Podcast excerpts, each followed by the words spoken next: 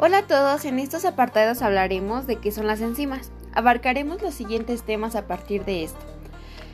Actividad enzimática e importancia en los alimentos, mecanismos enzimáticos y su relación con la actividad acuosa, así como los métodos de control a partir de la bioquímica.